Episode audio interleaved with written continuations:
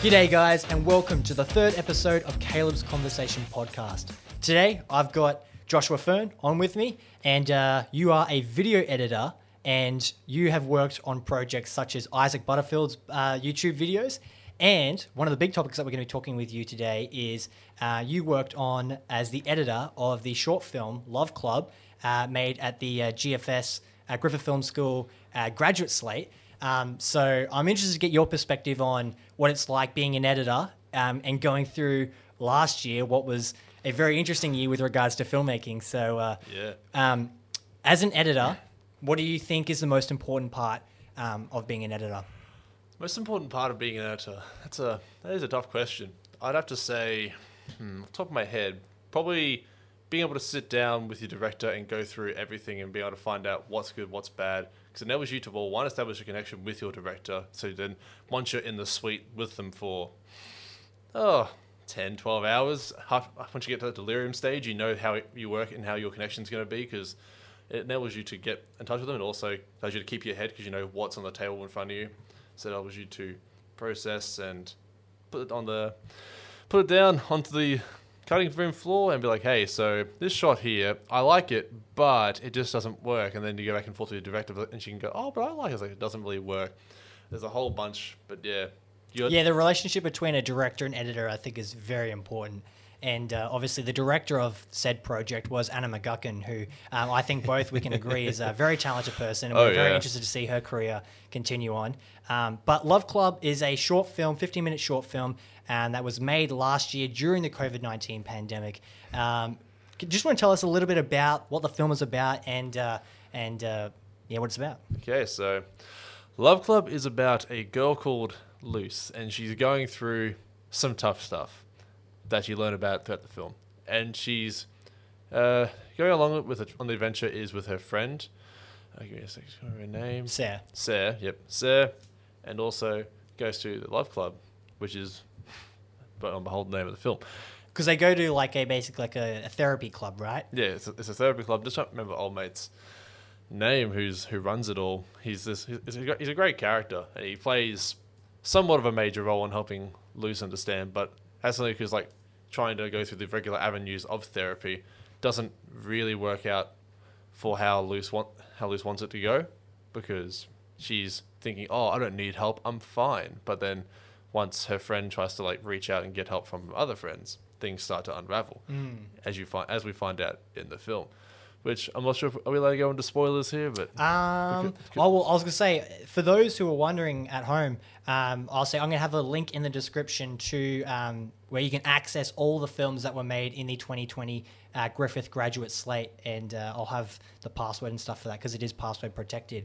Um, but yeah, you guys can check that out. Feel free to look up Love Club um, through that. But yeah, I reckon we can go into some minor spoilers and stuff because I think the main plot element to this film that makes it so emotional, I feel like, is the fact that, yeah, Luce was sexually assaulted, and that's yeah. really what drives her personal journey, which I think was really uh, one of the strongest elements of the film. Yeah, we we don't really hint that threat. We don't really hint it in the film until, of course, we ha- we hit them with the sledgehammer and we have her ex-boyfriend, Tom, just be like, just dump it on them. Oh, not, not Tom, sorry. Um, that's that's from a different film that we also made together in the same crew. But the ex-boyfriend comes into the fruit shop buying fruit, and then it all turns into this kind of awkward situation because he's been trying to reach out throughout the film to just talk, because for all we know that they broke up and he wants to talk again. So once you, when you get to that point in the film, you learn that ah, he didn't. It wasn't like they broke up because he was a bad boyfriend. They broke up simply just due to the fact that she was going through some things and she just didn't think, and she just, in the spur of the moment, broke up, and she wants to try and get through it on her own. But in the end, we need to, she he couldn't just reach there, and gets to this red stalemate where they both end up going separate ways, but in a sort of like negative ending, because he ends up bringing up, you were, you were raped, and then just sits there in, you sit there in that silence and go, man, ow. Yeah, it's definitely hard hitting. Yeah. Moment, yeah. And then we, and then he walks out, and then we, then we're left with Sarah going back to talk to me, or loosening up with Sarah back at the house, and Sarah being confronted about trying to reach out to the ex and getting help because, well, That's what she thought would be the best way of getting help, because she's not talking to Sarah about what her problem is. Mm. She's like, I'm fine. It's nothing. I'll, I'll, I'll see my own help, but no. Yeah, that's one of the biggest things when anyone goes through any sort of trauma, is just being able to accept what's happened and then deal with it in your own personal way. And yeah. that way is different for everyone. And yeah, I, I thought the performance um, that Jade... Um, Jade Pichelle, oh, yeah, man. was really, really, really powerful. She she earned that she earned that award. Man. Yeah. Uh, I, actually, funny story about that. I met her. Uh, I think it was year two during. I think it was a documentary, or so it was like start of last of second year. We um were doing that exercise. I'm not sure if you remember it. The Han Solo and yes. Greedo reshoot, like in a new setting. Mm-hmm. She was the uh, she was the Han Solo in our. in our act, and I was like, wait a minute. Oh, so cool. I got my fo- on my phone, I was like, took notes of the actors we had because they were pretty good. There was a guy called Callum, and then there was Jade. And I was like, holy moly. Wow. Yeah, yeah. I'll say, yeah, she's she's very, very talented. And just to give some context with regards to one of the exercises that we did um, in one of our courses at uni was uh, we took the classic cantina scene with Han Solo and Greedo from the original Star Wars and uh, repurposed it and uh, basically had two different actors. And we had to change the context of the scene um, to fit basically a, a new story that we were making, even though it was the same dialogue and everything. Yeah. And uh, like you said, yeah, she was a part of that and uh, helped out and was uh, very helpful, yeah. Yeah.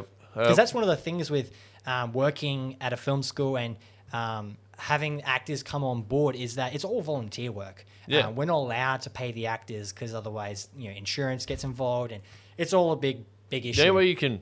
pay them is by paying for like their food and then their amenities yeah. and also like maybe covering their transport costs, but you can't like physically give them money or transfer money saying, hey, so thanks for coming in today, here's like twenty bucks, because then you end up getting into the legality of like, oh, is this paid work, and then it goes all that jazz. But mm. as long it's as almost you- like compensation, like you'll get, we're giving you like food and stuff to yeah. be a part of our project.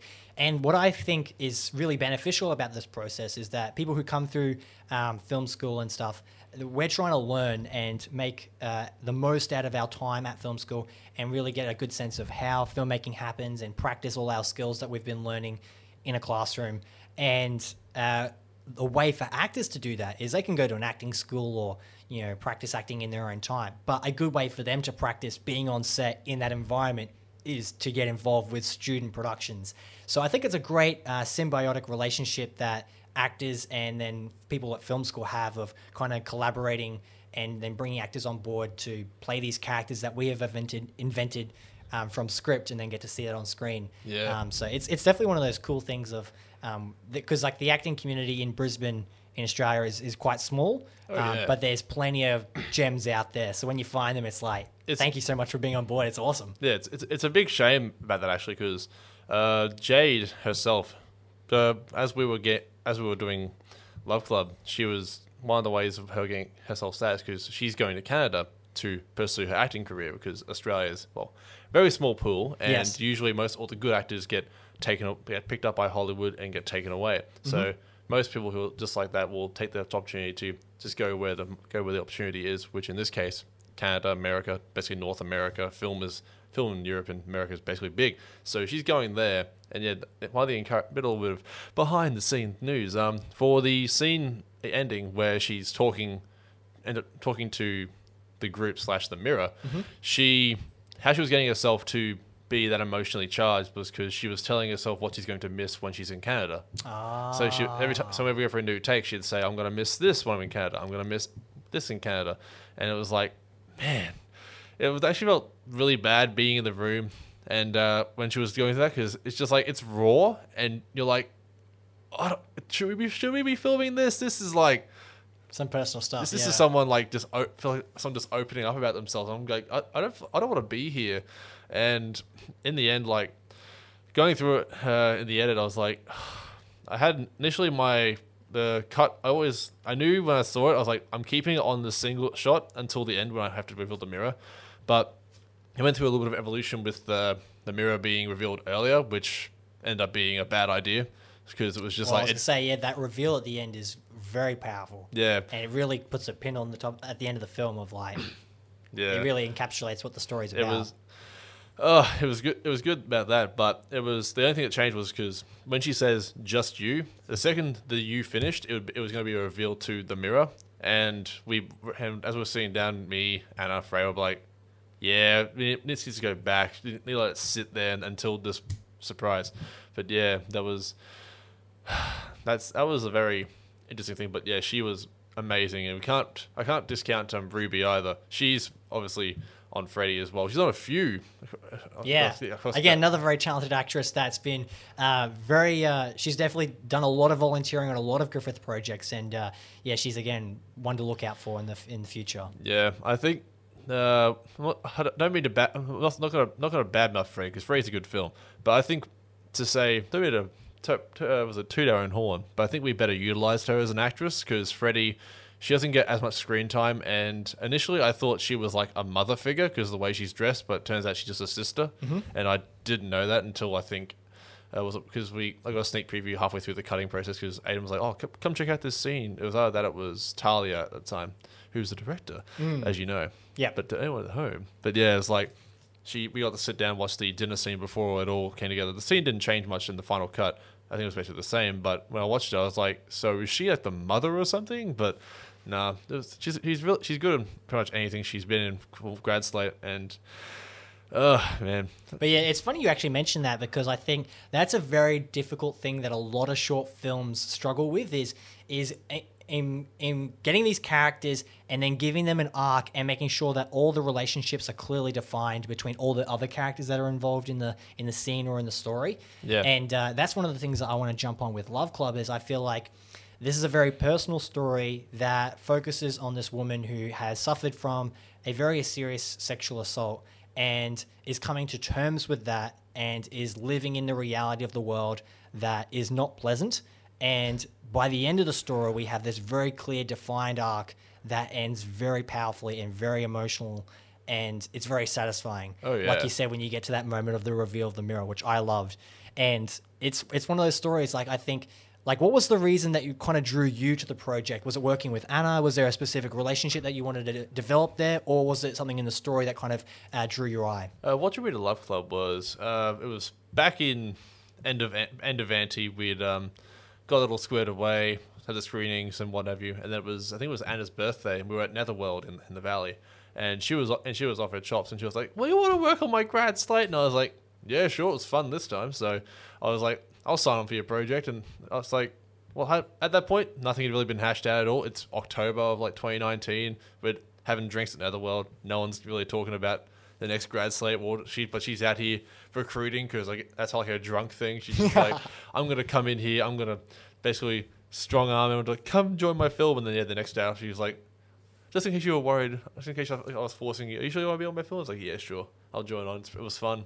But yeah, once I learned about what actually Love Club was, I was like, yeah, I made a good choice here. So I have a question with regards to editing, because obviously something editing has been something that you've been working on and, and refining your skills throughout your time at film school. Oh, yeah. Um, what do you think are some of the fundamental things that every editor needs to know? Um, just because if anyone's out there listening who is an interest in editing and wants to know a bit more about the process, what do you think are the key things that they need to know about editing with regards to a filmmaking uh, process? Well, first, you, you need to love what you need to love what you do, because It's a la- it's a laborious process because first you got to go through everything, all the footage, and that can be a day in itself. And if you aren't ready to sit down and watch footage for hours on end that to, at the moment makes no sense because it's out of order, then you're not going to be able to have fun with it. It's a process that you kind of like get into. It's like, for me personally, I wanted to get into editing because I got into it. I was like, I enjoyed watching YouTube videos and mainly like... It's a bit, every time I say it out loud, it's a bit cringy, but like the old like FaZe Clan sniper montages where it's oh, like, yeah, I know what you mean. Yeah, yeah, edited to the edited to the beat, and it's like, man, this thing flows, it's great to watch. And it's like, man, I want to do that. So if you if you yourself like watching YouTube and or like making YouTube videos for fun, then that's probably the best way to get to be get started in that mindset of you'll enjoy what you you'll love what you do. But another thing about being an editor is you have to like be able to at least be sociable and understanding of your director's vision, because editors end up shaping their vision, and with your and if you come in there with your idea of how you want it to turn out and director has a different one, you're just going to butt heads unless you manage to talk it out with your director, because your director is like the one that has the ideas, but you can say that's cool, but hear me out, and then you tell them their idea, your idea, and you can see if it works out. So you trial it out, and if it doesn't work, then it's a good good process, because you can just like li- literally figure out your problem on the spot there, because it's like you because she has her if you, if you have your idea and they have theirs, you try theirs, then you try the, yours, and you get the producer to come in, and you can go break break break this tie for us, and you can find out. But mm. yeah, so T L D R, establish good relationships and love and love what you do. Otherwise, it's not going to be a fun time for you in this week, because unfortunately, as an editor, you do have to talk to the head crew, producers, directors, and maybe even Conti if they weren't doing their job right. And it's like a case of you got to basically be at least moderately sociable. You can't just come in there headstrong. You got to be willing to work as a team, because that's you got to have that collaborative nature. Yeah, yeah. Like film in a nutshell is you got to work, you got to work with people, and if you can't work with people, then the film industry really isn't for you. Because unfortunately, there's no such thing as a director, producer, scriptwriter, cinematographer, and uh, editor, unless you're like making YouTube skits. But even then, they still have help from like friends. When you get when you get big enough, like a guy I know who I follow religiously is a guy called like Brandon Rogers. He doesn't he doesn't shoot his own films, but he stars in them. He writes his own script, he writes his skits, and he has his mates starring it as well. And it's over the top, but obviously it's a sort of a production process now, because he has his own little like indie T V show on American cable, but everything he does is like a labor is, is a true labor of love, because not he doesn't like pump out a video a day and it's, and it's like drown you with content. It's a case of like it'll be like weeks between like skits coming out, or there's other YouTubers who like do long form documentaries. Like there's a guy called Ahoy, man.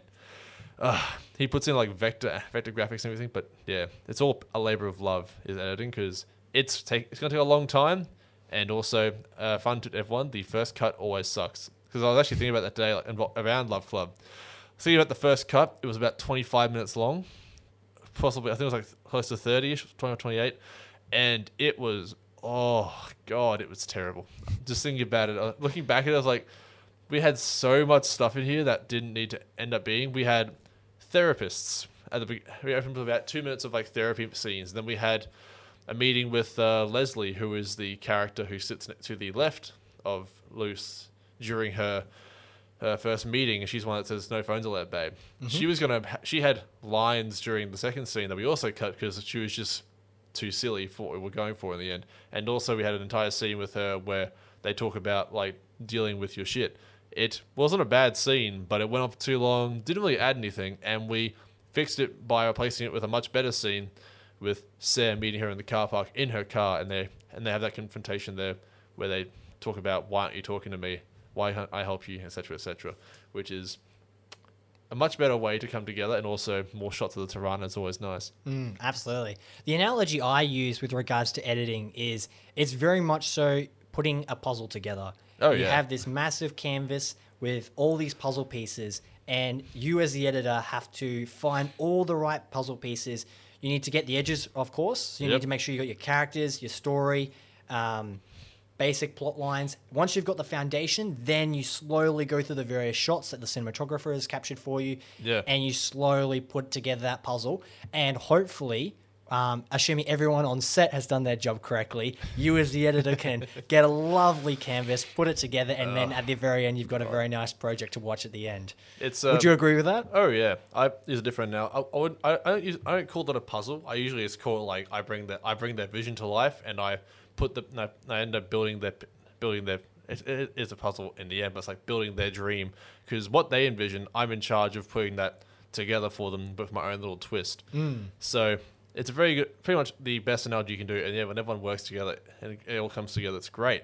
But unfortunately, as we're students, not everyone's at the top of the at the top of their game. Like for example, we had our sound recordist. Uh, I'm not going to name her because I don't want to have to deal with that, but it's like a case of... We don't need to call anyone out, yeah. no. Oh, it was a night.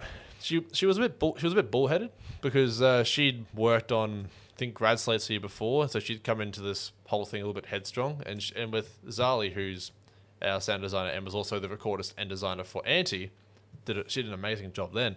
Um, she she came to she came she came to our sound recordist and was like, hey, maybe we should uh, do X, Y, Z thing. And she just like snapped at her and then made Zali like not want to approach her again, because she didn't want, because Zali is very non-confrontational. She's very like timid, but she's a, she's lovely. Great person. would work with her again. But yeah, she didn't want to approach her, and it just basically caused a lot of issues in post because the sound the sound recording wasn't the best, and, and put, a, put a lot of strain on Zali, and because she had to clean it up, and she did. She she puts in so much work. Like, she deserves like everything that ever comes for like jobs and whatnot, because she's amazing. I can't give enough praise, because if I do, we'll be here for like five hours. But yeah, in, in the end, it was just like, they just weren't working together, and that's very pivotal, because that's sound, and as you know, you can have mediocre visuals but great sound, because like there was that, I think it was in year one, they showed us that film, it was shot on an iPhone, and San, like yep. in California, it's like shot on an iPhone but recorded with like proper sound gear, so it was good. But if a film looks good but sounds bad, you know, mm. and you can't unnotice yes, it. Yes, you're one hundred percent right, because that's such a key thing that I found very interesting in my first year at uni, was learning this idea of sound takes up a very large proportion of the film. And like you said, if you have bad sound, so many people are just like, I ain't watching this. I just, just turn it off. Whereas you can have some pretty shoddy, you know, cinematography that isn't really great, yeah. but you can still get away with it. Like, a good example is um the U S version of The Office. Oh, that yeah. has, and a lot of those type of sitcoms and stuff, right? They're very much those the crash zooms and and funny pans and stuff. And the framing might not be perfect, or sometimes the camera might be a bit jolty. Obviously, that's purposeful yeah. based on what the show is. But that's a good example of the cinematography not being perfect or not being very clean. But because obviously the rest of the show is so well made and the audio is good, you still watch it and enjoy it because it's obviously a high quality show. Yeah. But again, it's that one thing of if the if you had bad cine and good sound, you can still watch it because it's still enjoyable if the story and characters are good. Yeah. But if you have bad sound, you could have the best story to ever grace this planet, and most people will still check out because it's just it's just just it's very uh what's the word disorientating. Oh and yeah. It's just very distracting, and yeah, once you kind of get in that zone of this needs to be fixed. Yeah, that's one of the things that when a sound designer comes in and works closely with an editor to make sure that we've got all the right assets to um to put yeah. in and, and make sure that the sound design is nice and uh, fluid and, and sounds realistic for what the story it's is. It's also quite pivotal that you, have, you work along the sound design, because for uh, Love Club, we had scenes that were cut to music, like the bike scene, that's cut on, on the beats, because we had to, we needed to find the right track for that. And we had this...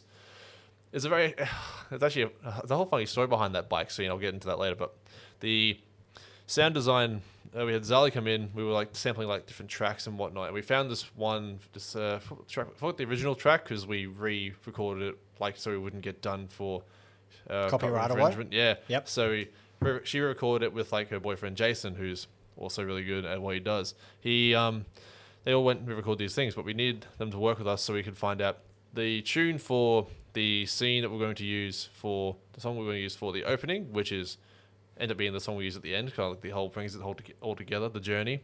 And then we have the piece during the second meeting with Rick at the meeting where they sit in the mirror, talk about the things they had about themselves.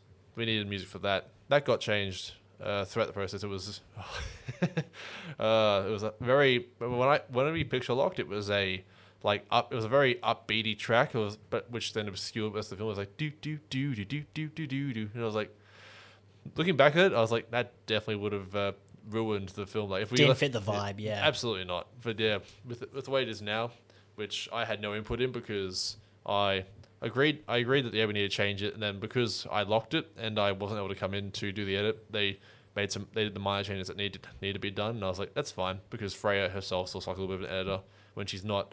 Uh, doing everything else under the sun to be on top of her game as a producer. Mm. But yeah, that was a, it's a very... Well, bi- I want to expand on that actually. So just so we can get a good idea of the post-production workflow. So once obviously shooting is done and you've gone through principal photography, um, obviously you then transition into the editing phase. Let's just go through um, the various levels of post-production because obviously that's something you as an editor and someone who works as a post-production supervisor obviously knows um, the oh. various levels of post-production. So where is the what's the first thing that happens as soon as we transition from production into post-production?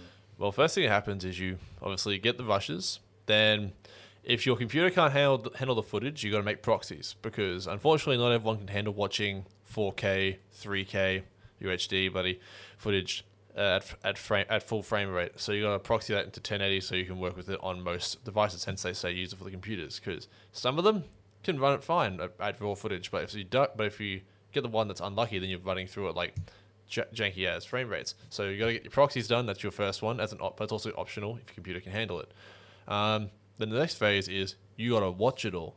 So uh, per day, if you shoot per day, you get the rushes, you would bring, you would ingest those, and then you would watch it through, and you would obviously mark your print takes and make sure you make sure everything on a timeline. Never delete anything unless it's like a false take. Then of course it's a false take. You don't need that anymore. But obviously keep your camera logs there so you can find out which ones will be the false takes. Mm-hmm. Then after that, you after you've watched it through, then you can begin assembling it like in the order it's meant to be done. So like so an assembly edit, right? Where you get you can, every single shot chronologically as it's um, happening throughout the story, right? Yeah, basically you get everything all into its scenes, like you have scene one, scene two, because my workflow is I put everything into, into like their own little bins. So I'll put scene one into its own bin, and then I'll know that that goes into there, because you can you can always like do it by days, but I like to, I like to go a little bit deeper because I'm a bit, little bit special in the head. Like I gotta keep it super organized, otherwise it's going to be out of whack, and I'm gonna not be able to find it, and I'm gonna be really annoyed that I can't find this one exact shot because I deleted it because it wasn't good for the edit, but now I need it back.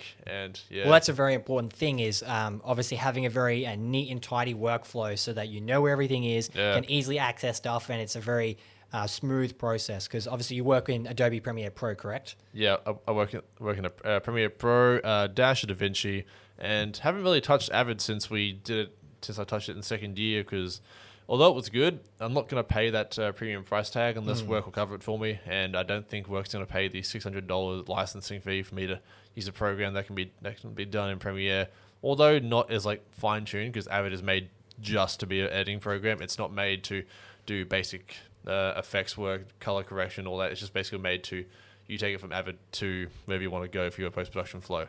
But yeah, Premiere. Yeah, Premiere Pro is a good all-round software that has a bit of everything and does it really well. So, because um, I know it's, again, the highest of quality with regards to industry standards. So, yeah. Um, obviously, so now once you've got the assembly edit and you've um, looked at all the rushes and everything, that's when you start going into a, a rough cut, right? So, that what's that process like? Uh, well, because obviously as an editor, you're trying to figure out this puzzle and put it all yeah. together. But like you said, sometimes it can be very bloated and scenes cannot work in a way that you expect. So what's it like when you were going through Love uh, Club and editing it together? What were some of the things that you were like, okay, this process needs to be refined. This scene needs to work better. What's that rough cut, rough, rough cut process like? Well, it's first, so the assembly obviously is you follow the script. So uh, always... make sure you have the assembly done, because, you know, okay, so this is what the script says. So you can find out what worked in the script and what didn't, because then you can go, you watch it through with your director, you both go, okay, so that didn't work, that didn't work, that's not too bad, that's not too bad, and then we keep going from there. But, so once you get the assembly, you sit down with your director, you watch it through, you find out what didn't work, and you chop those bits off, and then you start mildly refining it, but because if you, you can't put too much effort into a rough cut, because if you do that, well, you're wasting time, because you might end up with a drastically different uh, film in the end, because with ours, uh, some of our things changed. Like like I said, the Leslie scene got cut, and got and there was a second scene after that where she where she goes home, she caught a ride with Leslie back to the house, and that's when we have the Luce Sarah conversation about why aren't you talking to me about that on the steps of the house. So we decided to cut that and uh, those two scenes and reshoot that as the scene at the front of the club of her being picked up by Sarah. And that was that was a good change, but we didn't know that until uh, we got to the point of reshoots, because we weren't sure it was working, and but we knew that the, the therapists at the beginning, we couldn't clearly define that they were therapists, because we had three different sets that were well designed by our set design of yeah, it was it, amazing production oh, design, yeah, yeah, we, uh, Millie, Livia, and who was the third one? There was the third one that was also involved. And also a dash of Riley, who was on like every project. Shout out to my boy Riley. Uh, but yeah, it was like just all that work went down the drain, because we just were like, it just doesn't work in the film, because we wanted to keep them because they were not, they weren't bad. It's just that for the story, it added nothing compared to what it is now. Where it's like off the bat we have this new way that's all gone, and it tells the story much better. We don't need to worry about therapists because it didn't really add anything. And mm. well, that's a very important part of the process is you get all this footage and stuff, and sometimes the scenes are really good on paper, but oh, yeah. once you get a performance and you get the various shots, sometimes it just doesn't work. And I feel like as a director, that's probably one of the hardest things to deal with, is you have this amazing scene that is so well performed or uh, so well shot, but it just doesn't work when you're trying to focus on the story. And, and story is key always. The story is always the priority. Um, you can have an amazing performance or some beautiful shots, yeah. but as long as the story is is serviced first, and I feel like as an editor, you have that very tough decision sometimes of like, yeah. oh, we have to cut this, we can't use this, we got to use that. And that's, again, one of the part of the process of really kind of fine-tuning um, everything that you've received. And then you mentioned uh, reshoots, obviously. Um, once you've gone through principal photography, then you go into the edit, do a few rough cuts, and then that's when you kind of see, okay, we need this puzzle piece, all right, we need this yep. shot.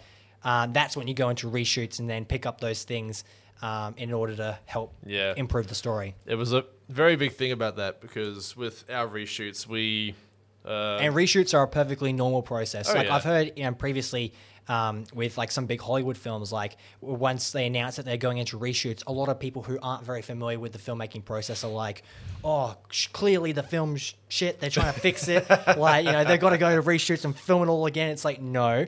Um, that's when you get into that stage of the editing process where you're like, okay, we need to change this, we need to slightly improve this, and then fine-tune it. So reshoots are a completely natural thing I, in the I industry. I will say about that uh, whole mindset where everyone's like dogpiling on a film, it can be valid. Like, let's just say a film was meant to come out, let's say like April, and then they're doing reshoots in like February. You're pushing it very close for your production, for your for post-prod to get that all squared away with like sound design uh, and, and obviously the edit coming together in three months because, unfortunately, the process with uh, film, it you can't build it in a day. And if you do... it's not going to be good. Unless you're making like a five minute YouTube video or like a skit you've done. A film is not, even a short film, like Love Club took us, uh, when did I, I locked in October, we started doing it uh, August-ish. It took us about a couple months, and those were, in the in the early days, it was like sort of like, oh, I spent about five, six hours doing that per day. And then we'll start getting into the back end of the process. So Once you get once you get past the reshoot stage, you get into your more fine-cut process. Mm-hmm. That's going to start taking you about oh, eight, nine, ten, possibly twelve hours. You could you could be in there. It's it's the beauty of the editing suite. You won't know because the ones in the Griffith Film School, shout out to Film School for being a quality quality place to learn for film. Um, you the suites, you don't know what time of day it is. All you know is you see light, and that's it. So it just you can go, oh, I'll come in here at like nine a.m. and then you walk out, it's like, wait, where'd the sun go? And it's, it's just because you don't know what time it is. And that's the beauty of it, because at home, I have a window, so I can tell when the sun's going down. It's like, oh, okay, so it's time to go have dinner, I can clock off and whatnot. But when I'm in the suite, I'm like in the zone. So I, I don't really, it's a weird like kind of zen I get into. It's like, I don't feel hungry. I don't want to eat anything. I'm just here to work. And then Anna's worrying like, oh, you should eat something. Josh's like, no, I'm fine. I got water. It's fine. Just keep me hydrated. And have you the, seen that movie Soul on Disney Plus? I have. Yeah. So you're in the zone. You're, you're, yeah, yeah, literally, okay. yeah. Soul's, Soul's pretty good. I don't, I'm not sure how I probably feel about it because I've heard like a lot of opinions saying it's it's good and it's bad. But I was like, eh, I didn't mind it. It was the the aspects that worked, and I just thought, eh, she'd be right. It's not, it's not a bad film. I thought it was a good film, yeah. Yeah. Um, but yeah, so to jump on back on the editing process, um, obviously, so once you've got those reshoots in uh, and you start going to the final cut, um, what are some of the things that you need to make sure are refined before you go into the sound design process? Well, first of all, you need your cuts to be refined, because when you get to sound design and once you picture lock, you can't change anything because... Yeah, because that's a very key thing. So once the edit is done and your final cut is locked off and it's been approved by the director, producer, whoever. Yep. Um, yeah, that's when you kind of say, uh, "That's when I, that's, I'm done," yeah. and then you kind of walk back yep. into the shadows and say, "All right, sound designers, go from there." Go go nuts. But the case of like you can't, once you get to that stage, like you need to make sure that everything is as refined as it can be, because if you had any doubts, like if you're like, "Oh, we should have done this," or "I should have done that," you should have you need to hash it out before you lock, because if you if you lock. And it's not great, and you and you refine it. You can't. We're not able to do that unless you like collaborate with your sound designer. But if you've like done a montage to music that your sound designers got squared away, they're all ready to do, and you go, oh, "I'm going to do this," and you change rapidly change it on them. You throw you throw a spanner in the works for them. It's like a domino effect, and then you have this angry sound designer getting mad at you for not telling them about the change you made after you've locked and they're working on it, because you can't sound design while working on a project, because if you ever do that, you're an idiot, because it's a case of once it's underway and it's going through the whole process of you got to make the film in the rough assembly, rough, uh, rough less, rough uh, fine, and obviously finished up. You don't sound design. You, so you sit there listening to the raw audio. And for me, I got so used to that. I was like, man, I can't wait to hear the actual thing. Because I'm so, I'm just so like used to just hearing it, how it came out and how it was recorded, whether it be the the scratch audio or the basic audio without any refinements done to it. So you're not ready to hear the, uh, was it the effort put in to make it sound much better. But yeah, the sound designer, once, you, once you've locked it, you send it off to them and it's happy days. But montages are your big one. So if you ever seen that's built heavily around like choreograph done to audio, uh, shout out to Baby Driver. Uh, Great movie, yeah.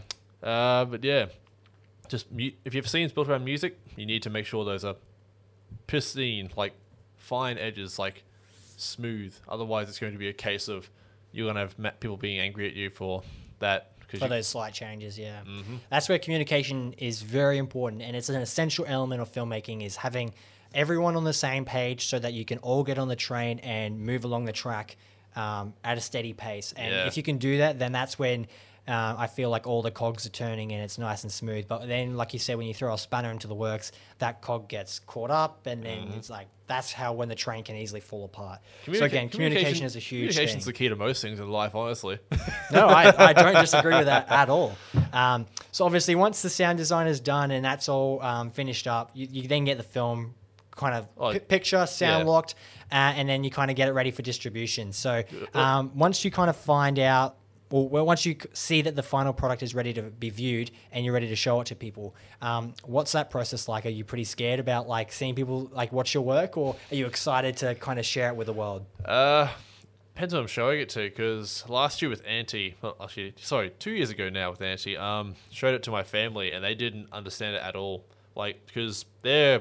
The young, I'm the, is, I think I'm the youngest in that group, because there's me and my brother who are a year apart, and then we jump up to the next youngest, who is my uncle, who's like forty odd, and they didn't quite grasp the concept of what was in the film, so they watched it and didn't really like get along with it. But when we watched it at uh, West End with a whole cohort, and I heard people laughing along with where there was meant to be laughs, and I was like, man, this is great. But it's like when I show it to my family, I'm scared because like they don't understand, they don't understand the work, and I was like, fair, not target audience, but they were like, oh, it's a good work. It's good work, Josh. And I was like, yeah, but you didn't. It didn't really hit home with you, unfortunately. Mm. So in regards to Love Club, it's a different story, because the film that you're meeting isn't like super like based around this like young teen story like uh, Auntie was, which uh, watching Love it, Club is very much like a like a kind of grounded drama. Oh yeah, it's we we play heavily into that into that aspect. It's like anyone can like associate with it as long as you like have empathy. So as long as you are human, you might understand the whole process behind Love Club and how it can be this. Of course, yeah. yeah. So it was much different to Auntie, and I was like not as scared for my family to watch it, because they came with me to the screening, and it was like they actually enjoyed it a bit better because they knew some of it. My auntie, I think she missed some of the elements, but eh, she'll get it on a second viewing like mm. most people do. Well, that's the thing with, with filmmaking is like, I feel like, especially when you're either on set or um, you're working in the editing suites and stuff, and you're so heavily involved with the making of the film, mm-hmm. uh, I definitely f- uh, feel feel this, and I'm interested to see if you feel the same.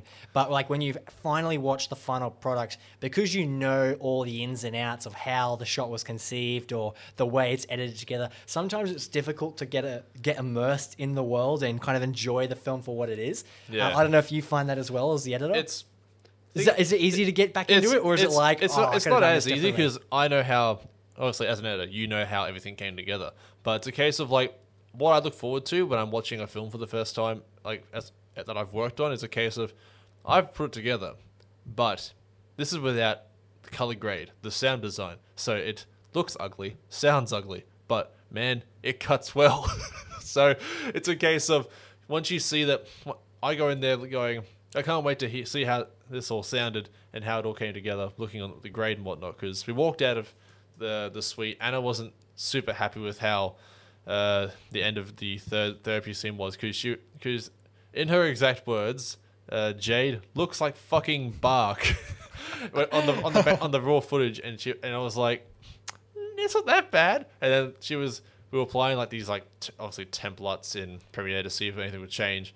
And obviously it looks much better now, because Lockie probably slaved over it to get it all to look as good as it does. And that's what I look forward to when I'm the editor, because I'm I, I deal with the disgusting, like, just raw footage. It's desaturated, it looks all right. You know, you know it looks good because we watch it on, if you're on set and you watch it on like the, the split or on the camera, you go, oh, it's that looks pretty good. Can't mm. wait, can't wait to work with that. But yeah, it's that's why I go. That's why I'm not too uh, hard to get back into it, because I'm like, now I'm going to hear it from a new perspective, because I haven't heard it with a sound design. I haven't seen it with this new coat of paint on it. So you're able to get back into it a bit more. Like if you're the gra- if you're doing the sound design, it's probably about half of you to get back into it, because you've you've seen the process of it coming up. The only thing that's not uh, overly good for you would be if your film is like a very V F X based or something, and you've got to like make sure you haven't really seen those. But I'm not sure how that really works for a sound designer, because like it's a case of, I'm not sure if they see the effects done, so they can do the sounds and whatnot for for it. But well, they probably have like animatics and stuff, and then kind of go off there, and then yeah. V F X artists go and refine it from there. But yeah, it's like so I was going to say like V F X heavy films probably be a different story for sound designers, but I think they probably have a harder chance getting back into like immersing in the film, because they've been they've slaved over it, getting the sound it is alongside the footage, so they haven't they, they lose an element that I don't, because I don't hear it with the sound design, but they obviously build it, then they got to listen back to it. Mm. And it's kind of like with the edit help, I could like almost be able to recite lines over and over, same with them, but difference being is they know when the music's happening, they know when this is going to happen, they know X Y Z thing, and they just they're a little bit more in tune, because they've been hearing more of it than I have, because they got to slave over it more to get rid of all that background noise and all the joys of student filmmaking. Absolutely. That's one of the things that I find most fascinating, because since my time at film school, and I would assume you agree as well, it's definitely completely changed the way I watch movies now. Oh, yeah. Like, because I understand the craft and the various different techniques that are required in order to put things together, it's definitely changed the way that I look at, you know, a movie. And sometimes it is difficult to kind of get into a movie and enjoy it for what it is, because you can be like, oh, I can tell that the camera did this and the director's trying to accomplish this and all that was a cool edit sort of thing. But then again, what I love about movies and why it's my favorite art form is that sometimes when you're watching a great movie, you just get lost. You just get sucked into it, immersed in the story, and then you just forget and you're just enjoying a great story with great characters. And that's why I love going to the cinema and why I love, love yeah, watching movies. Exactly. It's like... If the only thing, the only time I like tune back into a film, like if my my I turn my I tend to try and turn my brain off from watching something, because if I'm watching a film and it's like mediocre at best, my my film brain kicks in and go, ah, oh, so there's there's the cut there, could have been it there, the work's not that great, uh, X Y Z thing. But if it's like if it's good, I just I'm I want I'll, I'll just disengage and just watch it as like a regular person. But like man, what walk out of that and you go, man, that was good. The way it was all pieced together, the edits were nice, the shots were well well placed, the sound design, etc, etc. But yeah, I can definitely get that, because film is just one of those art forms, like film and T V, being able to put that all to onto a screen and basically uh, have audiences engage and be engaged by what you're doing is a different is a different experience, because like it's hard to really put together. Like music, you can kind of you can get lost in music as well. Like if it's a really good, like, let's just say, listening to, listen to, what was it, the, forgot the brand, but I listened to an album from a couple of days ago on the tram back from work, and I was like, man, I could get lost in, I could get lost in this track, just like cruising down the highway, just like blaring the speakers and just, because like obviously sound can set you in a different scene entirely. Mm, one hundred percent, yeah. But yeah, film, it's definitely good of like films that take you away from like out of your world and into their world. Immerse, it just immerses you, and it's great because you just want to have like an hour and a half, two hours out of your life just so you can like go be immersed in this world, like anywhere. Like you could be teleported to outer space, you could be teleported to nineteen fifty-five and all that jazz. Wherever they, wherever the film's going, if it's good, it can take you there. But if it's bad, then well, you just fall out of it, unfortunately. Mm. But yeah, it's the power of storytelling. Obviously, twenty twenty was a, a very uh, crazy year for us all. Oh, um, yeah. And obviously, the COVID nineteen pandemic put a, a lot of spanners in the work. If you could put into words, what was it like going through last year trying to make a film during a COVID nineteen uh, pandemic? How would I describe it without you know, going on a diatribe? Um, having to do a proof of concept via a early access program is probably the most painful thing I've done. Yeah, CineTracer. Yeah. Not a fun process. It was, God, it was... Because although my, it was fine for me because I'm the editor and I had also had the most powerful computer to, in the in my uh, film uh, crew to actually be able to use CineTracer. Oh, the pro- the kind of process was terrible because we're all on Zoom and me streaming it like lagged to everyone, so everyone would be telling me like, oh, put this there, and I'm trying. Here I am trying to build the uh, town hall we used for our P O C. Is P O C stands for proof of concept. Proof of concept. By the way, sorry, yeah. yeah. Um, should have clarified that before I went. No, it's all good. It's, it's fine. P- POC principle is shouting all these random things. What does that even mean? Uh, but yeah, so building everything in CineTracer. CineTracer's early access, and they keep.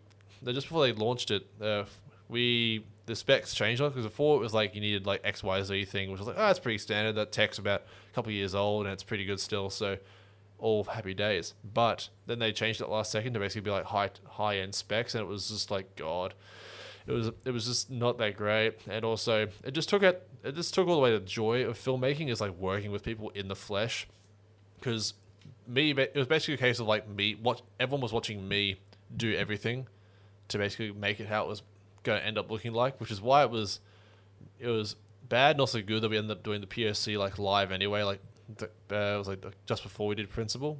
It was good to be able to back in the flesh and to experience that whole filmmaking process once more once we were able to, you know, collaborate again and not have to be like super apart from one another via Zoom calls. But the process of making a film during COVID, oh man, that was... Yeah, because a- using CineTracer, it was like basically like trying to put together like a very crude, rough, animatic animation type yeah. film together. And just, yeah, like you said, the program wasn't quite ready um, to be used in that in that fashion. And it was uh, very stressful, it's, yeah. Yes, it's not, it's not like pre-visual, pre-vis... pre-visualization programs aren't a thing that used in the industry. Like, oh, of course, they're a huge yeah. thing. It's very important to the pre-production process. Oh yeah, yeah. I actually watched. Um, was it? There was a recent film that came out called Occupation. Uh, it was Rainfall. I watched, because my girlfriend starred in it as like an extra, and we watched it. And I and like I remember months before watching a B T S thing of it, and they had like this scene where someone's running through this destroyed bus, and they show you the thing shot in real life, and then they show you the pre. Actually, they show you the previs first, and it's very rough. Like obviously. It's a previs. It's not meant to be uh, one is to one, but it's meant to like set up like how X Y Z shot would actually work out. It's a good way to map it out for your cinematographers and everything to be able to map out where things are going to go, which is good for that process. But for us, we had to like basically put it all together as best as we could and using a program that wasn't that great, and we don't have millions of dollars to, to build computers that can run it flawlessly. Mm. So it's a case of... It was a very rough... It was a very rough because we just got... thrown into it because we didn't really we were all like getting ready uh like Feb it's like, oh, what's this uh, it's like a, is, is this illness going around, we need, we need to like get on top of that, and then we're like, oh well, now we're all gonna sit in our homes for the next couple months and we can't do anything, and it's like, well, we still gotta make we're still gonna get you to make films, and then people were like, nope, I'm going, and, and as you stayed we were like, okay, we're never gonna use this program. At least we didn't pay for it because the cost of it's like one hundred seventy bucks or something, so I was like, nah, I'm not doing I'm not copping that. But yeah, we got given to that got given to us by the film school, and the way they did that was like because the program's done through Steam, so it's like a game distribution service, so you can buy games, play games. So they basically sold it that way, and just added us a friend, and then gifted us the game, which was good. But I would not pay money for it unless they optimize it because it's a good program, just runs terribly, mm. and for you to and for you to be able to do things.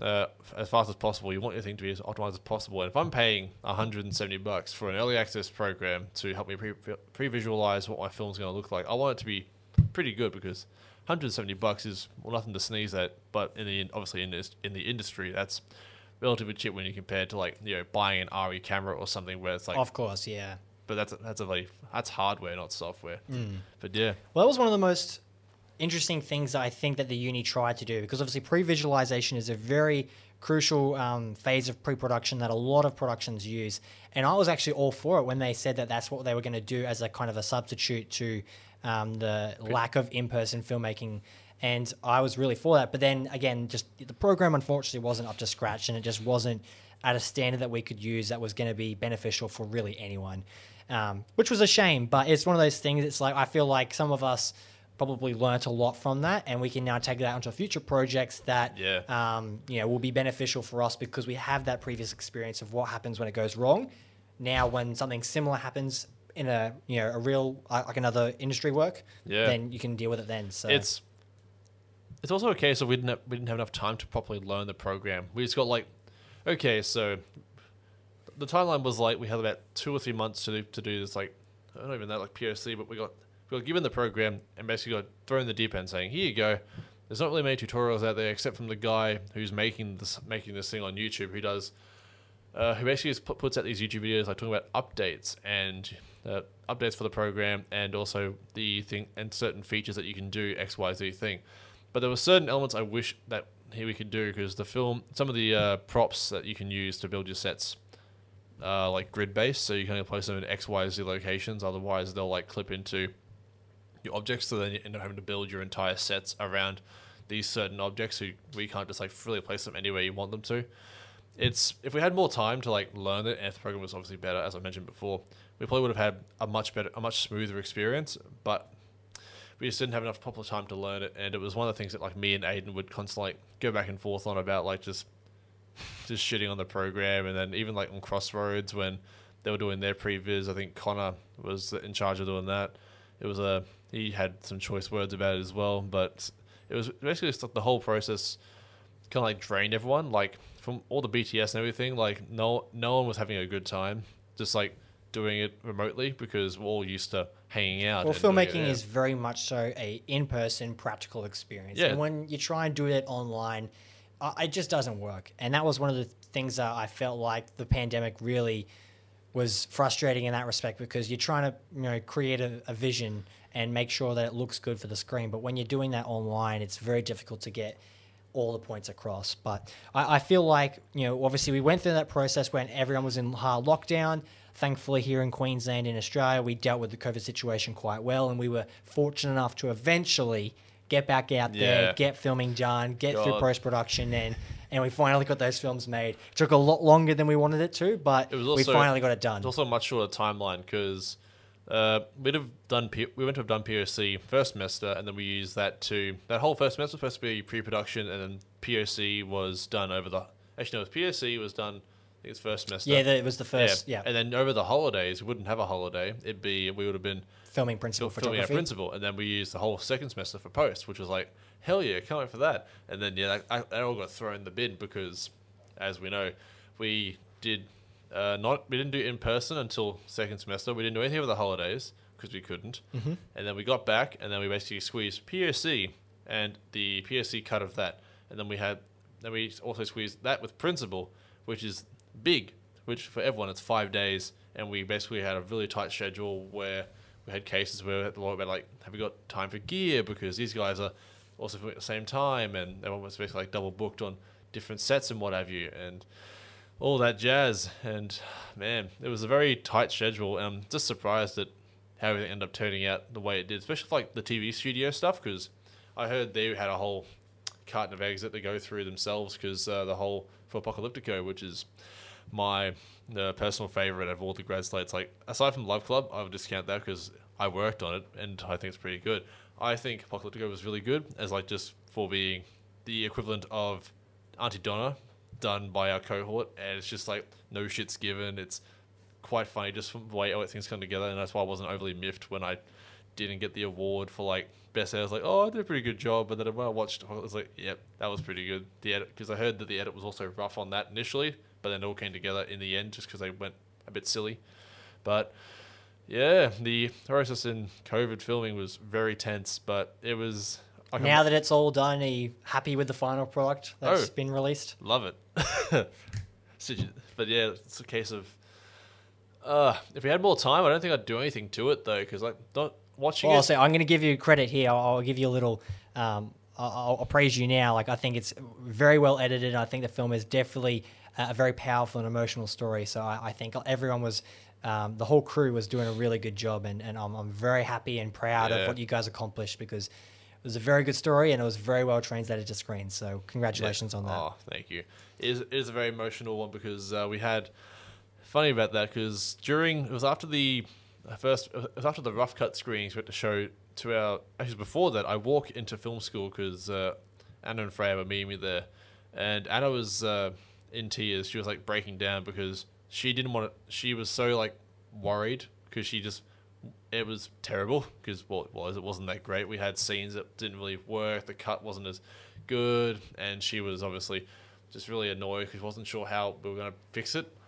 And later that, so she went, to, but she composed herself for the for the uh, screening inside the theater. We left, we go, we, we spent the next like couple hours. She's in the suite with me. She's like emotional. She's like in tears and like inconsolable kind of thing.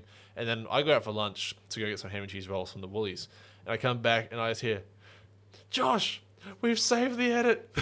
And like what? Cause like we had issues with the scene.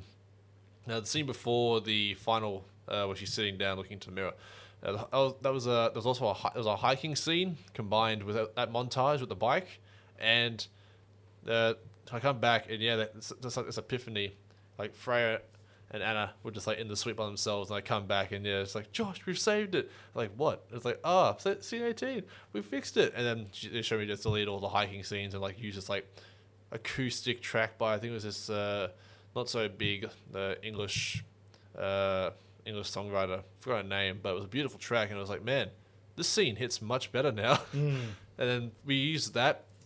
That was like the tipping point for the film where we changed where we were taking it, because it was this film that didn't really have a true like sense of, we had direction, but we didn't really know how we were going to get it there. And then this that, that day was the day we actually like knew, we pivoted and we knew where we needed to go, and that was when we got the ball rolling on, okay, so we need to reshoot this scene and we need to reshoot that, and we're going to combine these two to get rid of that scene and X Y Z thing. So it all worked out well. We it was very mm. a little bit tense because we had because we had Freya in the room as well, because she was booking locations. It was a bit tense because we were just like, hey, can we use this location? And and hearing like, nope, sorry, we can't use that. It was like a case of like, well, our list is getting shorter and shorter of places we can go to reshoot. And in the end, we ended up shooting like this industrial stat this bowling alley, which was. Uh, and I wasn't happy with because, well, it wasn't that great looking, but worked out in the end. But mm. uh, well, that's yeah, yeah. Again, the whole process, it's very much so trial and error. And when you go through that, sometimes you got to figure out along the way, because um, nothing's ever perfect from day dot. And if it is perfect from the start, then obviously something's wrong, because you can only go down. If oh. you have a, a solid foundation, then you can slowly build yourself up yeah. and eventually find a great product. So uh, again, just for everyone um, who. Uh, just a little reminder for everyone, I'm going to have a link in the description and on the uh, the podcast link um, with access to the website that takes you to all the Griffith Graduate twenty twenty films, and their password will be there as well if it's G F S twenty twenty-one, and uh, you'll be have, have access to all the films and you can check them out. And uh, hopefully you guys uh, watch Love Club, because I highly recommend it. It's a solid fifteen minute watch uh, if you've got the time. Fun fact about that, actually. Because you know how there's like, uh, with all the slates, there was like a time limit kind of thing? Mm-hmm. Like even last year, last year, in year two, we had the whole time limit for Drama Prod. I've never, I never look at the task sheet when I start. I edit for story's sake, and then I go, oh, the time limit was actually X Y Z. Eh. The story's fine. Like, I think the time limit this year was like eleven, twelve minutes, something like that. Their Love Club was obviously fifteen. It's, mm. And every every bit is needed for the story. And the same was uh, with Auntie. Like, everything that was there needed to be there for the story to make sense, because we couldn't cut anything out to make to reach seven minutes, so we went up like four minutes over time. And I was like, eh, because everyone else is like worrying about it. Like, I think me and Aiden both agreed, like, did we just cut for the story, sake of the story? And the teachers also agree, because if your story makes sense and it's good and it's not dragging on, they don't, you actually don't care about it. It's just that that's there to basically for those who don't put as much effort into making their film, and just end up with this like sort of like half-assed story that's dragging out for the sake of time's sake. So it's like... Makes sense, yeah. yeah. Um, now I want to quickly ask you, because obviously you uh, work with Isaac Butterfield, and uh, for those who don't know who Isaac Butterfield is, um, if you don't know, I'm very shocked, because you should know.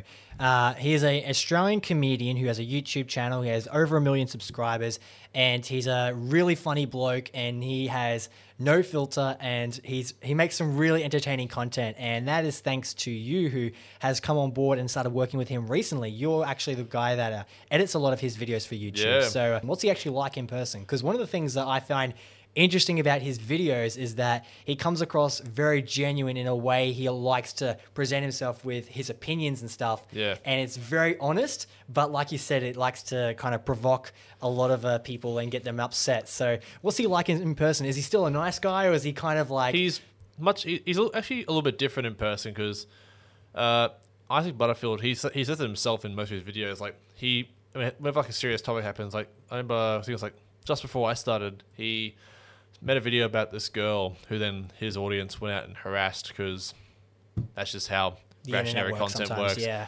Then he had, to, he had to make a follow-up video, but as himself, because he has two characters. There's Isaac Butterfield, which is the man that stands in front of the camera and does talks, the performance, does yeah. performance. And then you have Isaac Butterfield, who is the man behind all everything, who's like making the jokes and whatnot. He has to like actually pre had to preface his preface his video, the follow-up, like just saying, "Hey, this is that's not cool, you guys. Don't do that."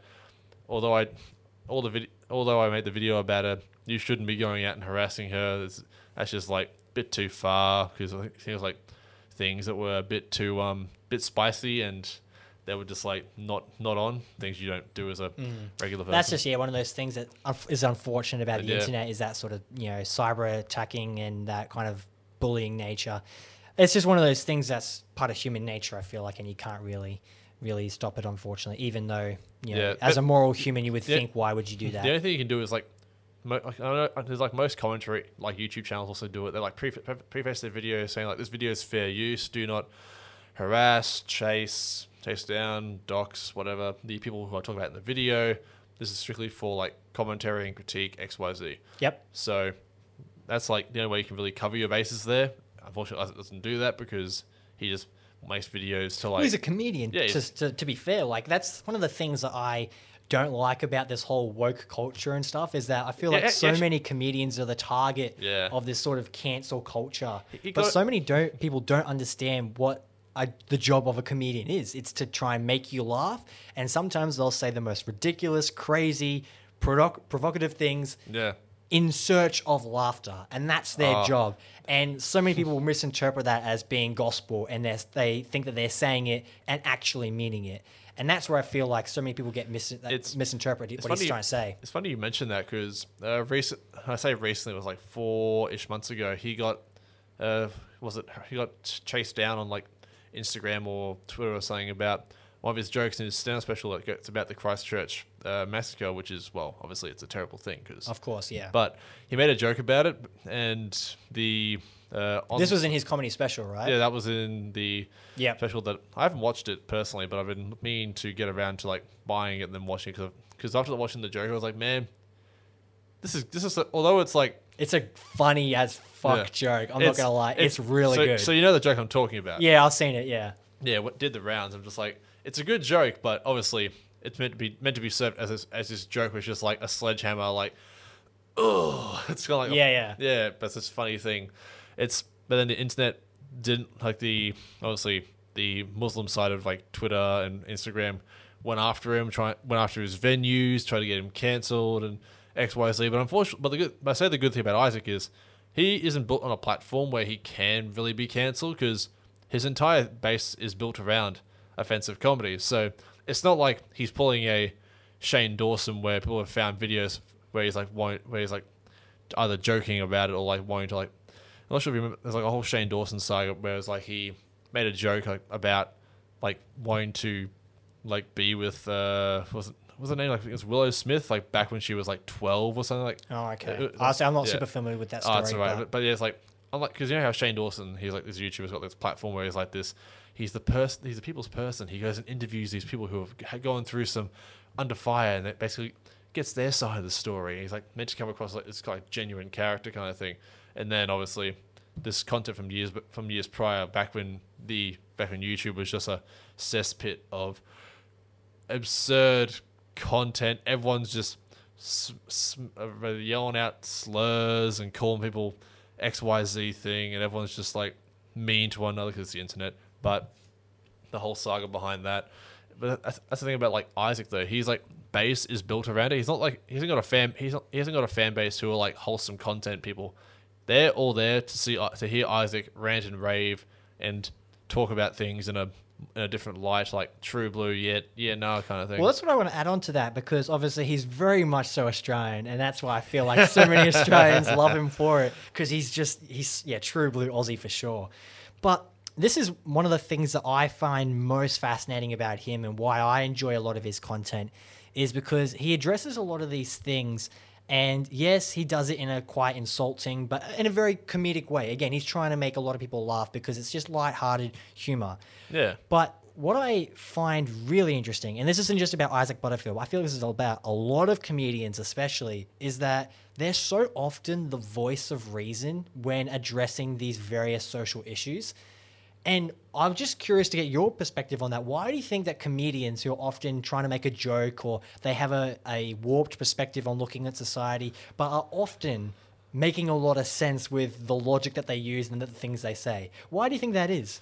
I think it's because comedians are seen as this way to convene a point. Like, humor is one of the best ways to, like, talk, to get a discussion going. Like, you can make, if you want, let's just say you want to talk about a serious topic, you can, because, like, you can just joke about it as well, and then it gets that ball rolling on the conversation. Like, you can joke about it, and it enables you to, way, to talk about it in a way that isn't just, like, getting straight to that point, because not everyone, not everyone wants to have that conversation about X Y Z point, whether whether it be, like, you know, racism, police brutality, X Y Z topic. You can joke about it, and it starts that ball rolling, because you, because like, it's a, it's an easier way to ease into the conversation. And of course, comedians, that's their job, to make you laugh, so they can talk about serious topics that are in, that are a little bit sensitive, that no one wants to really talk about.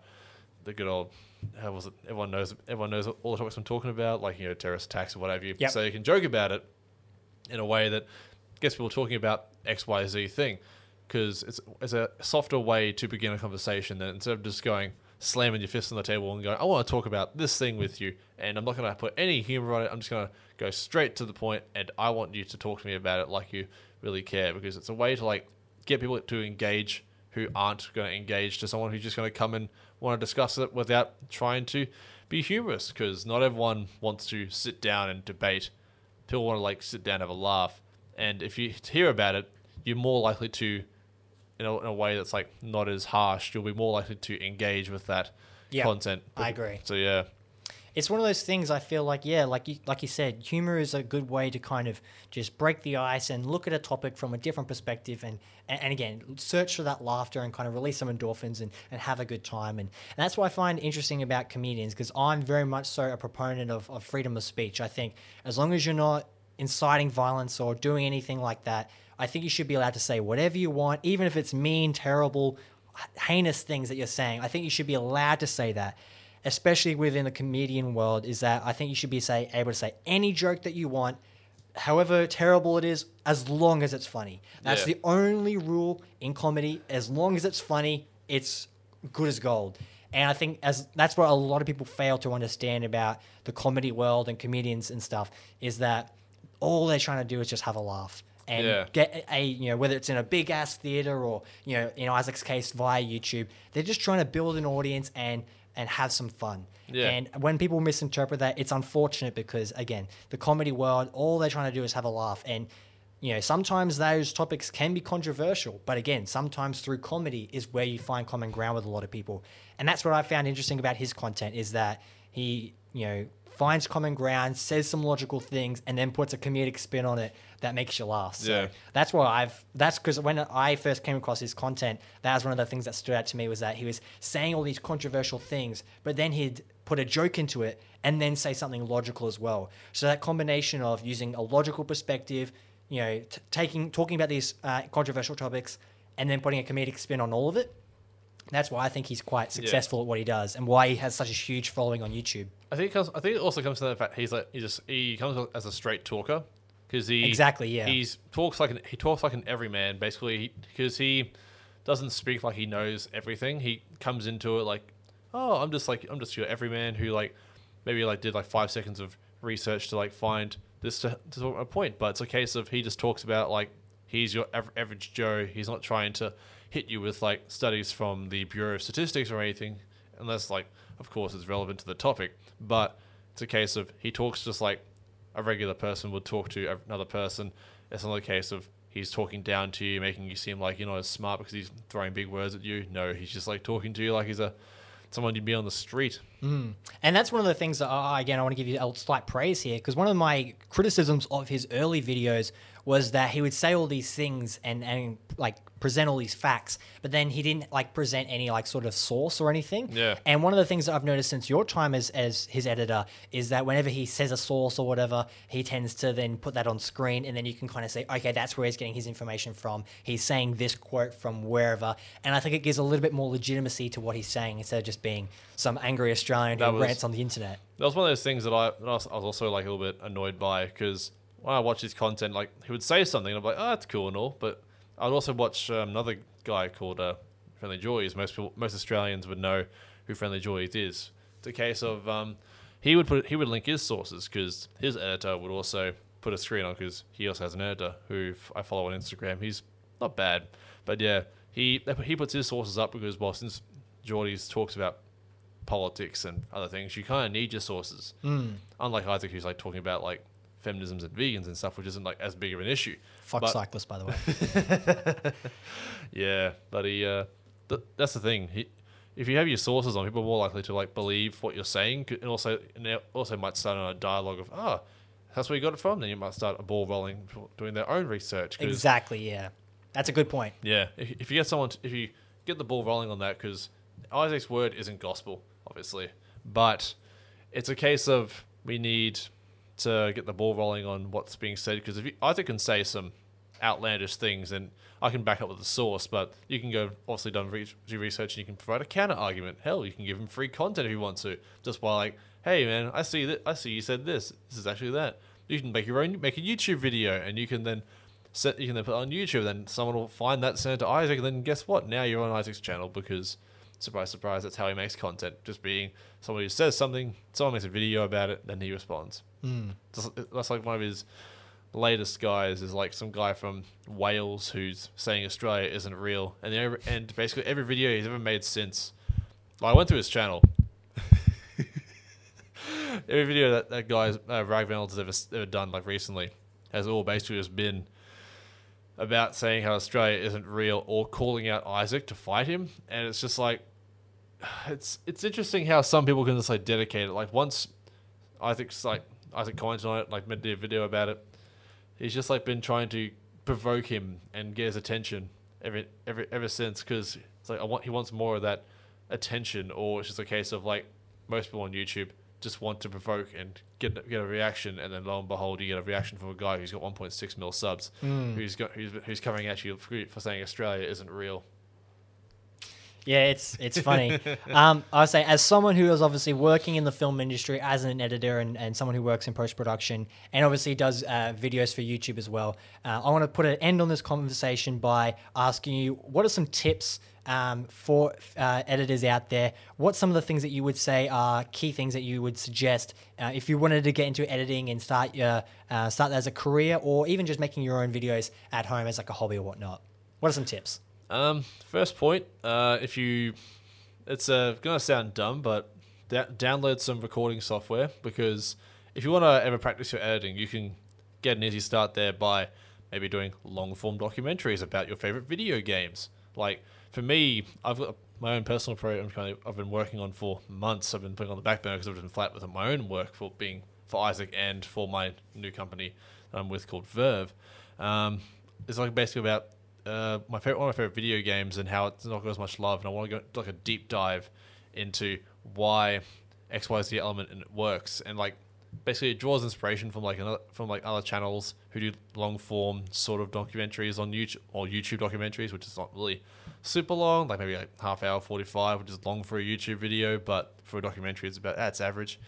But it's a case of that's one of my passion projects alongside a few other things. But yeah, the big that was like one of my things of like getting into it. I used to like make YouTube videos for like uh, custom zombie forums when I was playing those back in the day, and that was like my in to like making YouTube videos and practicing editing, because I was like, I like video games, I like to edit, just record the footage, make my own videos, put it out there. That's awesome. And because I was always because I was always watching YouTube, I was being surrounded by new inspirations, and because I've obviously I take inspiration from. Uh, was the previously mentioned like FaZe montages stuff, and also like Edgar Wright's whole like filmography kind of thing, where everything's mm-hmm. just basically cut to action, or in the case of Baby Driver, cut to a track done for the choreography, which is, oh man, such a, I love it. But yeah, big tip.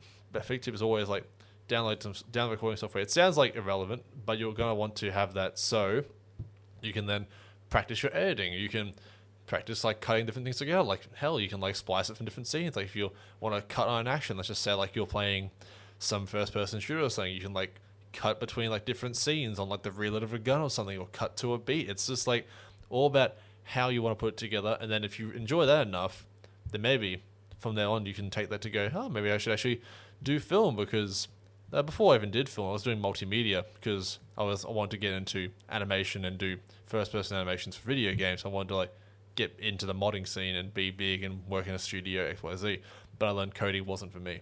But whilst I was doing that, I was doing film electives and doing a bunch of like just electives during that, and that's what inspired me to then just go, you know what, I might as well commit to uh, film as a whole thing alongside uh, being in an exam for a coding class that I watched someone's computer crash or they could save their work. That was that was another that was another reason why I just went see ya, because it was like the epiphany moment.